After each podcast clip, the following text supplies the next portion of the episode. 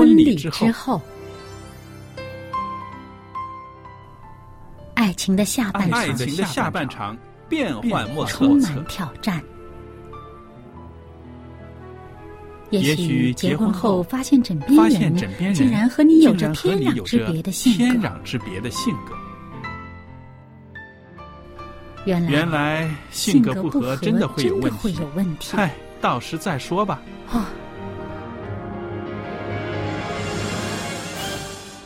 婚姻充满了不可思议的惊叹和风险，难以理解的神秘和惊奇，独特的喜悦和哀伤。婚姻生活，此一时风平浪静，彼一时怒涛万丈。幸福的婚姻不是没有冲突的，而是而是有能力解决冲突。两个人总比一个人好，因为二人人劳碌碌同得美美好的果效。夫妻夫妻是一起承受生命命之之恩的，爱到永永远，爱到永远，爱到永远。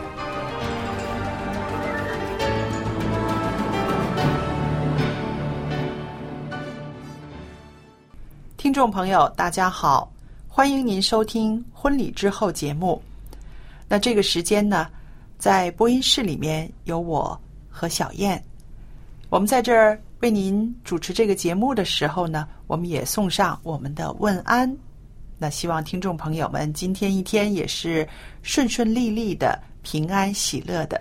小燕你好，您好，大家好。那朋友们，在婚礼之后的节目里边呢，我们曾经谈过啊、有一些什么因素会让你的婚姻很幸福。当中呢，谈到呃很多呃必然的现象，就是说婚姻呢是两个人彼此影响的，而这彼此影响的这个结果呢，就会造成你婚姻里面的很多的幸福喜乐。当然，也会有负面的，那就是说，如果两个人有负面的影响的话呢，那么这个带来的灾难呢也不少，是不是，小燕？嗯，那今天呢，我们就谈到的，就是说，啊、还有一些因素呢，会让我们的婚姻更幸福快乐的，那就是说到啊、男女双方都要有一种精神，这种精神呢，就是肯吃亏。嗯，对，嗯、说的好听一点呢，就是一种牺牲精神吧，也就是说，所谓的奉献精神。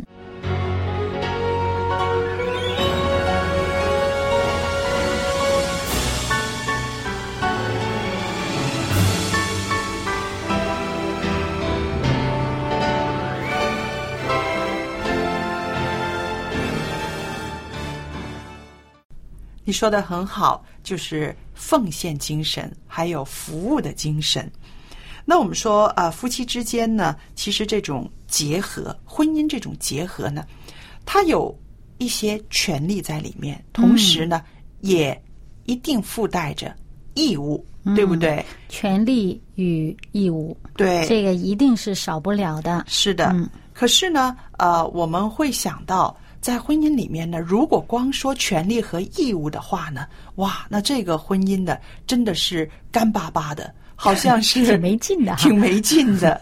那些个呃美好的事物，好像都被这两个这么啊、好像上纲上线一样。对，所以我们还是啊、谈到婚姻生活是因为爱而把两个人凝聚在一起的。嗯，那么这个爱里边呢，我们所说的这个奉献精神、服务精神就，是这种付出。就是付出。嗯，因为你心里边有爱呢，你自然而然乐于付出。是的。那我们说到呢，这个啊、在婚姻里面，你肯定会得到一些东西。啊，一个人的陪伴呐、一个人的关心，一个人的爱，嗯，这就是所谓的权利了。对。但是呢，你肯定也要付出一些，嗯是吧？那这个是对等的。嗯，如果在结婚之前在这方面没有调整好的话呢，进入婚姻的话呢，会带来一些痛苦的。嗯，这个心态上啊平衡不了。嗯，因为为他这个期待呢与这个现实不符的时候，嗯，就就开始难以接受了。嗯有很多年轻人呢会说啊、我结婚当然是要找一个爱我的人呢。的确，这个说的对，找一个爱我的人。但是后边还有一句话是不能少，就是说也要找一个我爱的人，我无条件的愿意去啊、陪伴他，去扶助他的人。嗯，因为如果你光是想爱我的人我就够了的话，你没有想到你自己应该准备的、应该要付出的那个义务那部分的话呢，肯定这个心态就会受到一定的打击了。嗯，我听到过一个妈妈嗯教着孩子，嗯她不厌其烦的呢跟她的女儿说哈。嗯哎呀，你将来嫁一个什么样的丈夫呢？一定要嫁一个他爱你多于你爱他的。我也听过这样的话，啊，好像觉得如果你爱他多些，你就吃亏了。嗯，其实啊，在爱里面其实没有这样计较的。当然，嗯其实你说怎么可能会画一个等于呢？对不对？啊、你爱我几分，我就爱你几分，这个不可能用一个等号可以呃表述的。对，而且呢，这个每一个人呢、在他心目当中，这个爱究竟是什么？嗯他清楚不清楚？对，爱是一个什么定义？嗯，啊，每一个人可能心目当中这个爱的这个概念都不太一样。，是。嗯那我也看到，真的很多夫妻幸福的夫妻，你会看到夫妻两个人里面呢，总有一方会付出的多一些，嗯。总有一方呢啊会接受的多一些，对不对？嗯。这个是肯定有的，但是呢，不能够较真儿，不能够计较。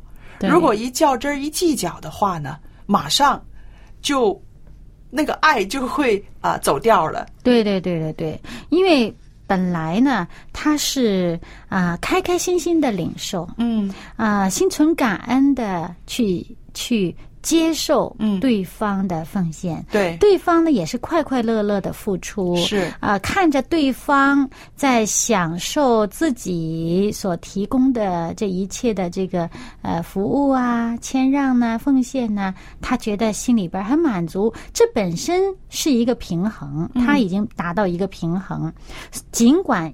一方付出的多一些，另一方付出的少一些。是但是如果你一计较呢，这个平衡就打破了。嗯，对，我也在一篇文章里面呢看过这样的两句话，让我印象很深刻。他说，在婚姻里边呢，没有谁欠谁的，嗯那么也没有高低贵贱之分。嗯这种甘于乐意付出的精神呢，是组成一个幸福婚姻的一个基调。嗯，而且呢，本身呢，夫妇两个人呢，他不可能叫夫夫或者夫妇嘛，嗯。他是夫妇两个人呢，这两个人呢，他有他的身份的不同，对对。大家的这种天性。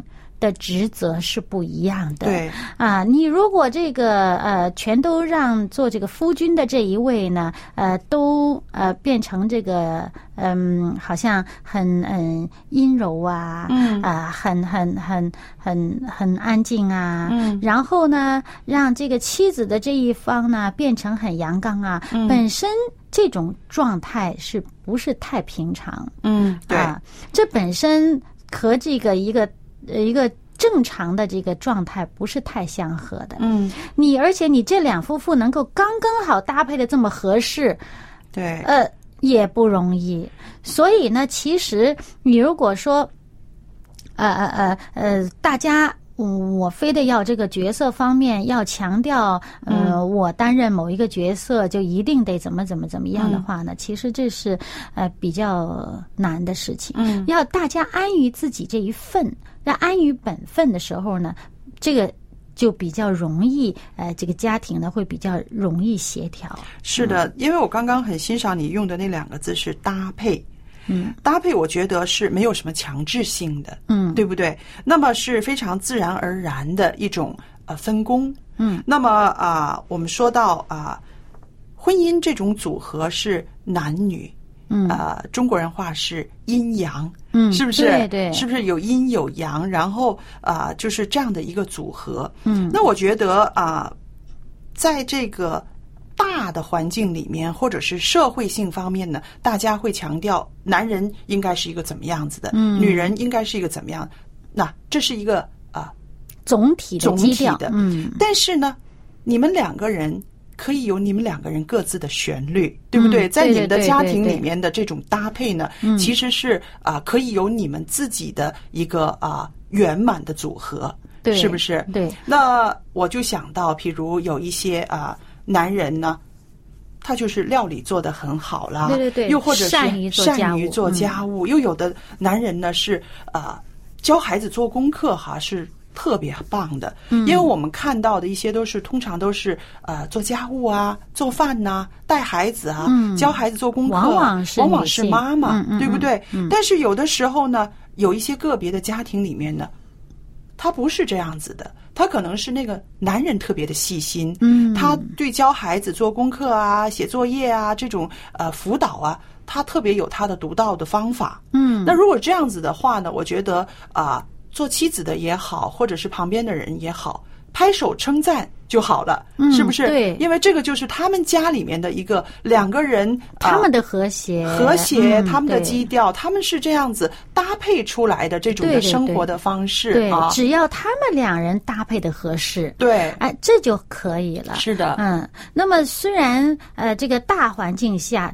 呃，嗯绝大部分的人是不一样的啊、男性比较阳刚，女性比较阴柔。但是呢，哎，你在某种情况下，但如果这个男的本身他是一个比较阴柔性的，是。哎，那他很可能他很仰慕那些女孩子比较阳刚的，那他们两个配合的合适的话，就是很好，没问没什么问题啊。对就是只要他们配合对。只要他们自己内部达成一个平衡的状态，那么所以就不要太计较说啊，这个妻子既然你已经担当了那个阳刚的一部分，你就不要计较说你是丈夫不够阳刚，嗯，那么哪能两个都是阳呢？是不是？嗯对。也不能两个都是阴柔嘛，是。对不对？所以呢，你就不要。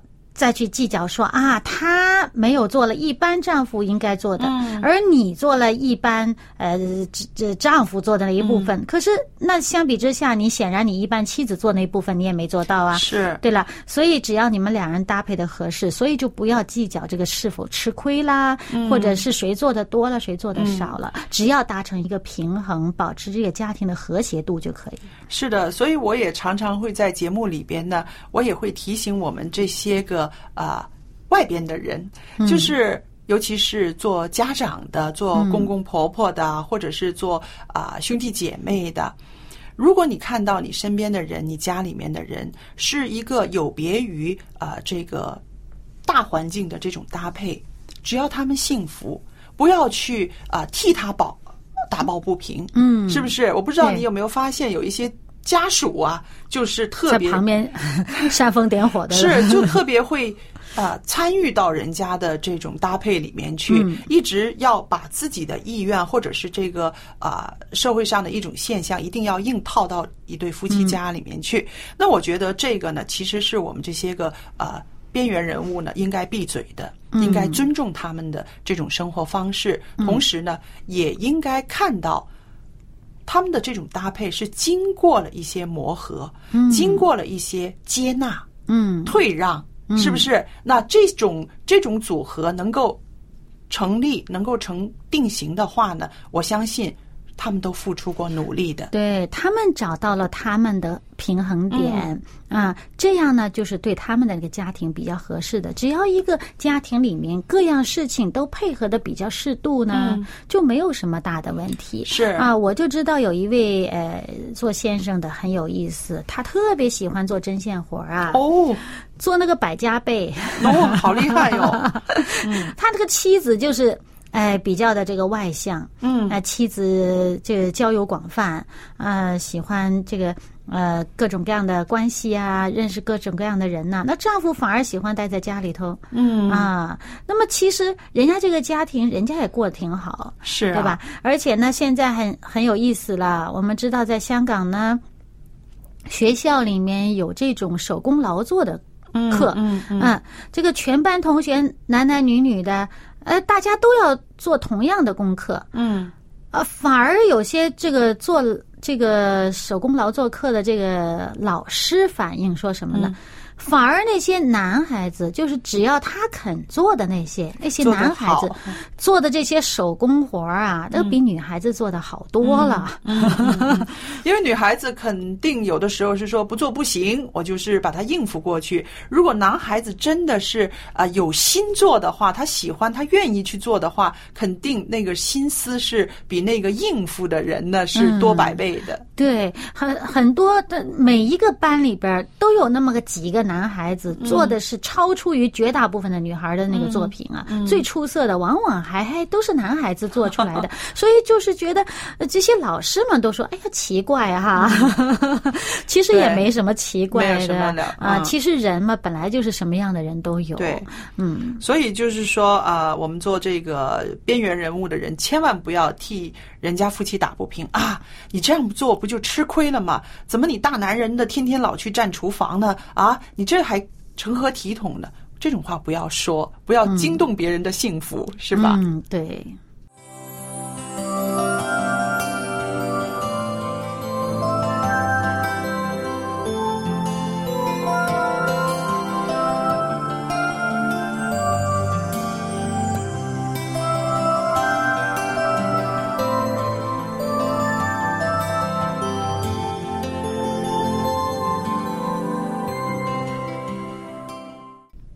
那小燕啊，我们刚刚说到了这个啊、呃做夫妻最基本的元素之一，幸福的元素之一就是要愿意吃亏，嗯，是不是肯付出，肯付出，有牺牲的精神，嗯，不计较，对嗯，那我们就从这一点再引申到呢，就是说，真的在婚姻生活里面呢，这种肯吃亏、不计较的精神呢，其实就是一种宽容大度。嗯，你觉得是不是？真的是需要这个肚子里啊容得下事儿，嗯，嗯，哎，中国有句话说什么？宰相肚里能撑船，是不是？就是船不但能放得进去，还能撑啊，你说这肚量得？还能在里边游走自如。对，如果一个啊、家里面有一个配偶啊，他有这样的胸怀，这样的这个啊、宽容大度，我想那个婚姻肯定是不错的。嗯，相对来讲比较容易持久。对，嗯而且呢，我们会说到，假如另外一方呢，真的是开始的时候呢，啊、挺任性的，嗯，挺怎么说呢，挺啊、自我的，对不对？多少有点多少有点嗯年轻嘛。可是嗯因为那个对方的这种度量、这种包容，很可能就会感化他，对对对，是吧？这个呃，说这个海纳百川呐、嗯。而不会满。嗯。嗯，所以呃，其实我们圣经里面呢，到新约里面也曾经说过，说你这个配偶啊，嗯，不是太好，嗯，但是呢，你怎么就知道你没有能力感动他呢？嗯。啊，因为你信了上帝，上帝呢借着你也感化他，对上帝的圣灵也在他里面工作，你怎么就就就会嗯不认为这个呃将来他会改变呢？嗯对了，所以其实人在一起生活，就是在用生命在互相影响着。对，是的，啊、那么你这种宽容大度，以前就是说，呃，你能够容得下别人，能包得下别人，什么事情到你这儿，嗯，你都能装得下，不再抖了出去了。嗯嗯，本身呢，这种度量呢，其实是一种很能感化人、很能感动人的一件事儿。是，的确是。那我们说到这个夫妻呢，真的是这个世间最接近的距离了，是不是？嗯是，不论是肉体上、心灵上，它都是一个非常近距离的接触。嗯，那么当近距离接触的时候，我们会说，你容易发现优点，也容易发现缺点，对不对？对，而且往往呢，眼睛看缺点更容易。对，因为他觉得这好的嘛，已经是我的了，属于我的了。嗯那么不好的呢，接受不下的，他就看着比较刺眼，比较碍事儿，嗯比较碍眼啊，就想把它挑出来。对，到此还没为止哎，挑出来之后还想我帮他改造一下，我帮他改一改，是不是？那么其实这个过程里边呢，就会出现很多的矛盾。那么本来有距离的时候呢，你不是看得很清楚，也不是太聚焦，对不对？但是因为近距离了，哇，特显眼儿，然后呢，忍不住啊，不能忍受之下，不止挑出来，还要帮他改掉。那这个过程其实是很痛苦的。嗯，尤其是那种比较有完美主完美主义倾向的人，嗯，呃，那么其实这个事情呢，本身问题在别人的比较少。多数还是在自己，因为你自己有完美主义倾向嘛。嗯，你一点点碍眼的事儿，一点点的就放不过。嗯啊，其实呢，你如果真是能够不那么执着，嗯不那么在意，其实它就不是一个事儿了。嗯，你知道吗？因为呃，现在可以说是这个年事渐长哈、身边身边很多年轻人都会过来跟我谈谈他们的恋爱的这个过程，甚至在呃特别爱慕一个人的时候，也会来跟我谈一谈。那么我特别有意思，我就是说，好，先说说他的优点，嗯一堆说出来，他很好啊，他有理想啊，他有什么啊什么说的很好，然后就说，我就跟他说，我就说，不要这么空泛，说实际一点儿，具体一点儿。具体一点儿。你跟他在一起之后，如果以后结婚之后，你会在他身上享受到一个怎么样的待遇吧？嗯我说你你想一想啊。也有的孩子呢，就是非常周全的啊。那在经济上呢，我们两个人可以怎么样的配合？嗯，那么在这个教养孩子上呢，啊，我们曾经这样谈过，怎么怎么样？我说好了，这些都很好，很美。那好了，再说说他的缺点呢？嗯缺点也有，然后就列出来。那我说好了，这个缺点你再乘一个五，就是说把他的五倍五倍放大五倍能不放大能接受对你放大五倍之后，你还可以接受吗？从来没这么想过。嗯这些年轻人从来没有这么想过。他们只会觉得，因为一起过日子的话，可能他会越变越好，嗯他会越来越朝着我的理想去去发展。嗯可是我说你把它乘个五，变成五倍的话，啊，比如有一个孩子说，呃，我的女朋友现在挺爱花钱的，我觉得他那个每个月哈一千块钱的零用钱好像都不够那样子。这个一千块我是做一个比喻了。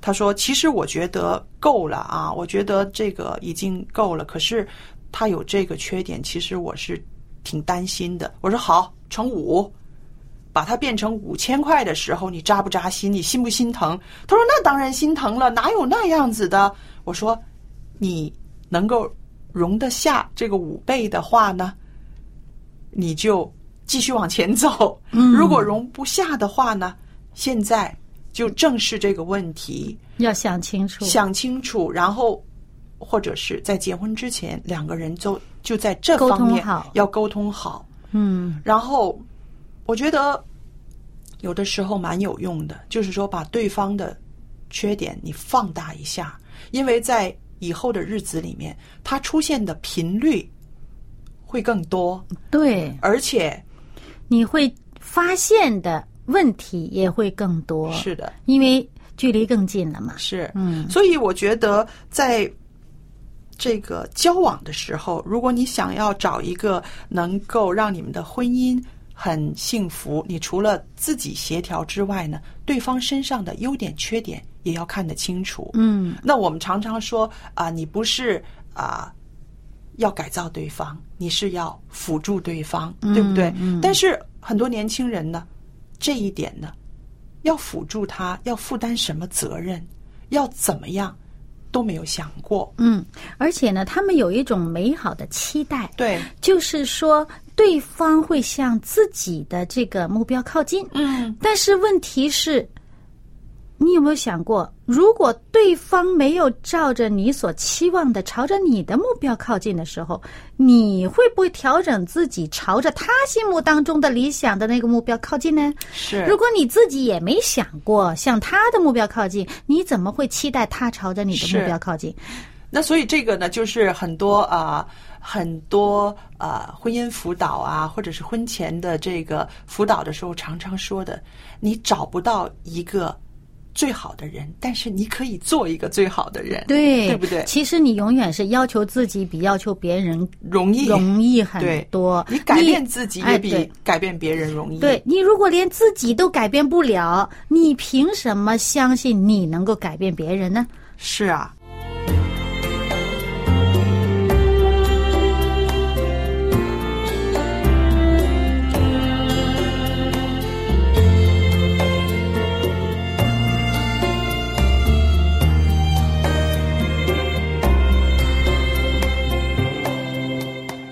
友们，那么今天呢，啊、我们在节目里边呢，跟大家啊、再一次谈到了一个幸福的婚姻呢，有一些必要的因素。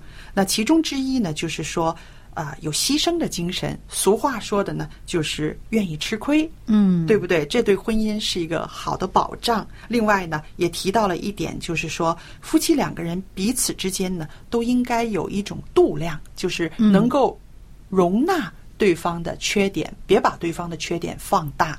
然后进一步的呢是接纳饶恕，对吧？嗯嗯那小燕，你帮我们读这个经文好不好？看看圣经里面怎么告诉我们啊，在为人处事，在生活里面，我们要怎么样对待我们的身边的人？嗯，这是耶稣说的话啊，嗯在马太福音六章的十四节，他说：“你们饶恕人的过犯，你们的天父也必饶恕你们的过犯。哇，非常的有力量的一节经文，耶稣亲自告诉我们的啊，嗯也是那句我们想人家怎么样待我们，我们也要怎么样待人，对吧？嗯好了，朋友们，那我们的节目呢又来到尾声了。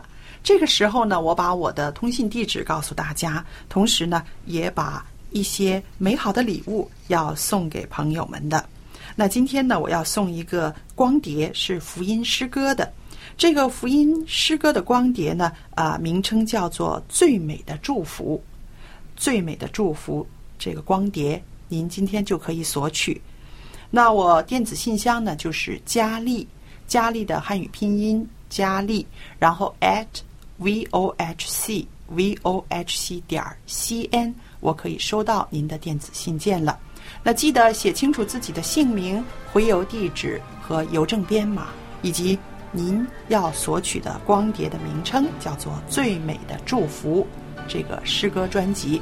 好了，今天的节目就播讲到这儿，谢谢大家的收听，我们下次再见。再见。